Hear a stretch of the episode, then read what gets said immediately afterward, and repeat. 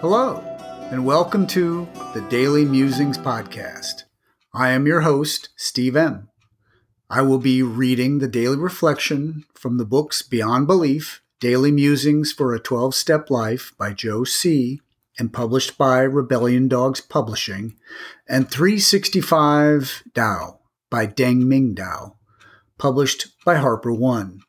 To be clear, I have not received permission from either publisher to reproduce this content in any form. It is strictly intended for my personal use and the enjoyment of my family and a few close friends. I hope you enjoy today's Daily Musings.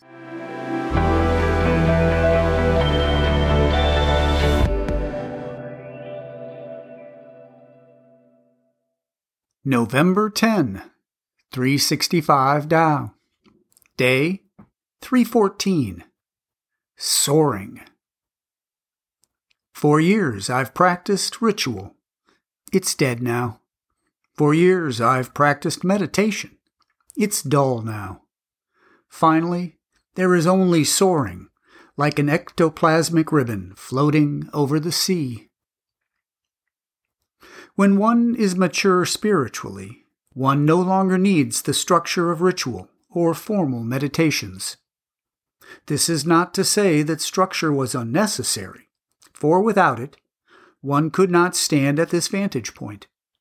But once one attains a level where one has completely internalized the lessons of structure, one can freely improvise in fresh and valid forms in spirituality, one can soar, free of ordinary restrictions.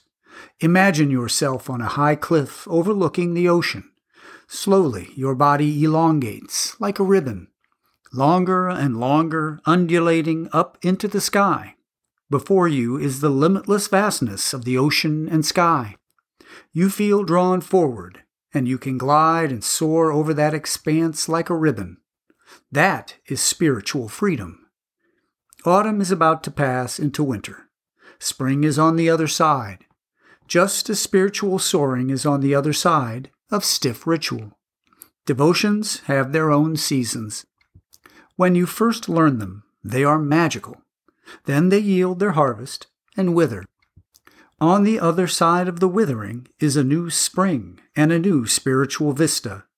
Wherever you are in your spiritual years, Cooperate with the cycle of the seasons until you emerge like a dragon, soaring in the sky. Day 314.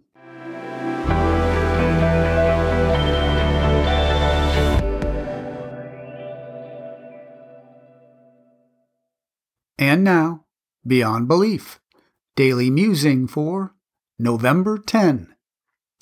Today's quote our public relations policy is based on attraction rather than promotion. We need always maintain personal anonymity at the level of press, radio, films, television, and all other public media or communication. Overeaters Anonymous, Tradition 11. Who knew about the Internet when the 12 traditions were first conceived? The Internet is a great way to get recovery information find or participate in meetings, and connect with members all over the world. Traditions are the result of time tested experiences.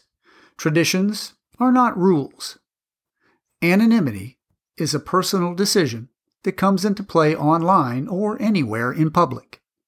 We have no rules about anonymity.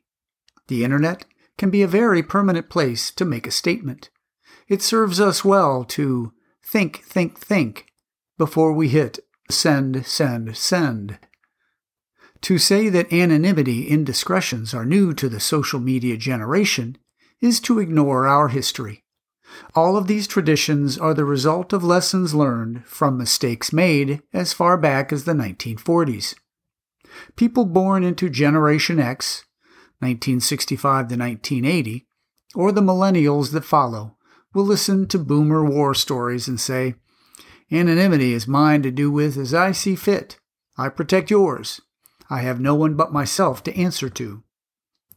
We don't live with the addiction stigma of years ago. We all live more integrated lives now. This is all defendable. There is a humility found in a faceless fellowship. This not only keeps us in check personally, but brings untold comfort to addicts not yet here.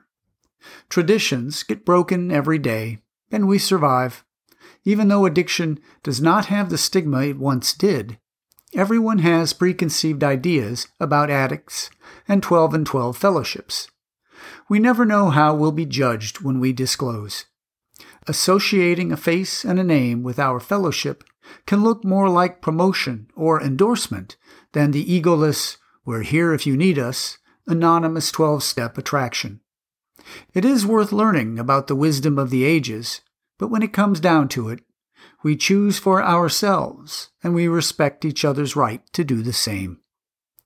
Have I ever made judgments about someone else's choices about anonymity? Is anonymity our spiritual foundation? What do I think makes it so? November 10.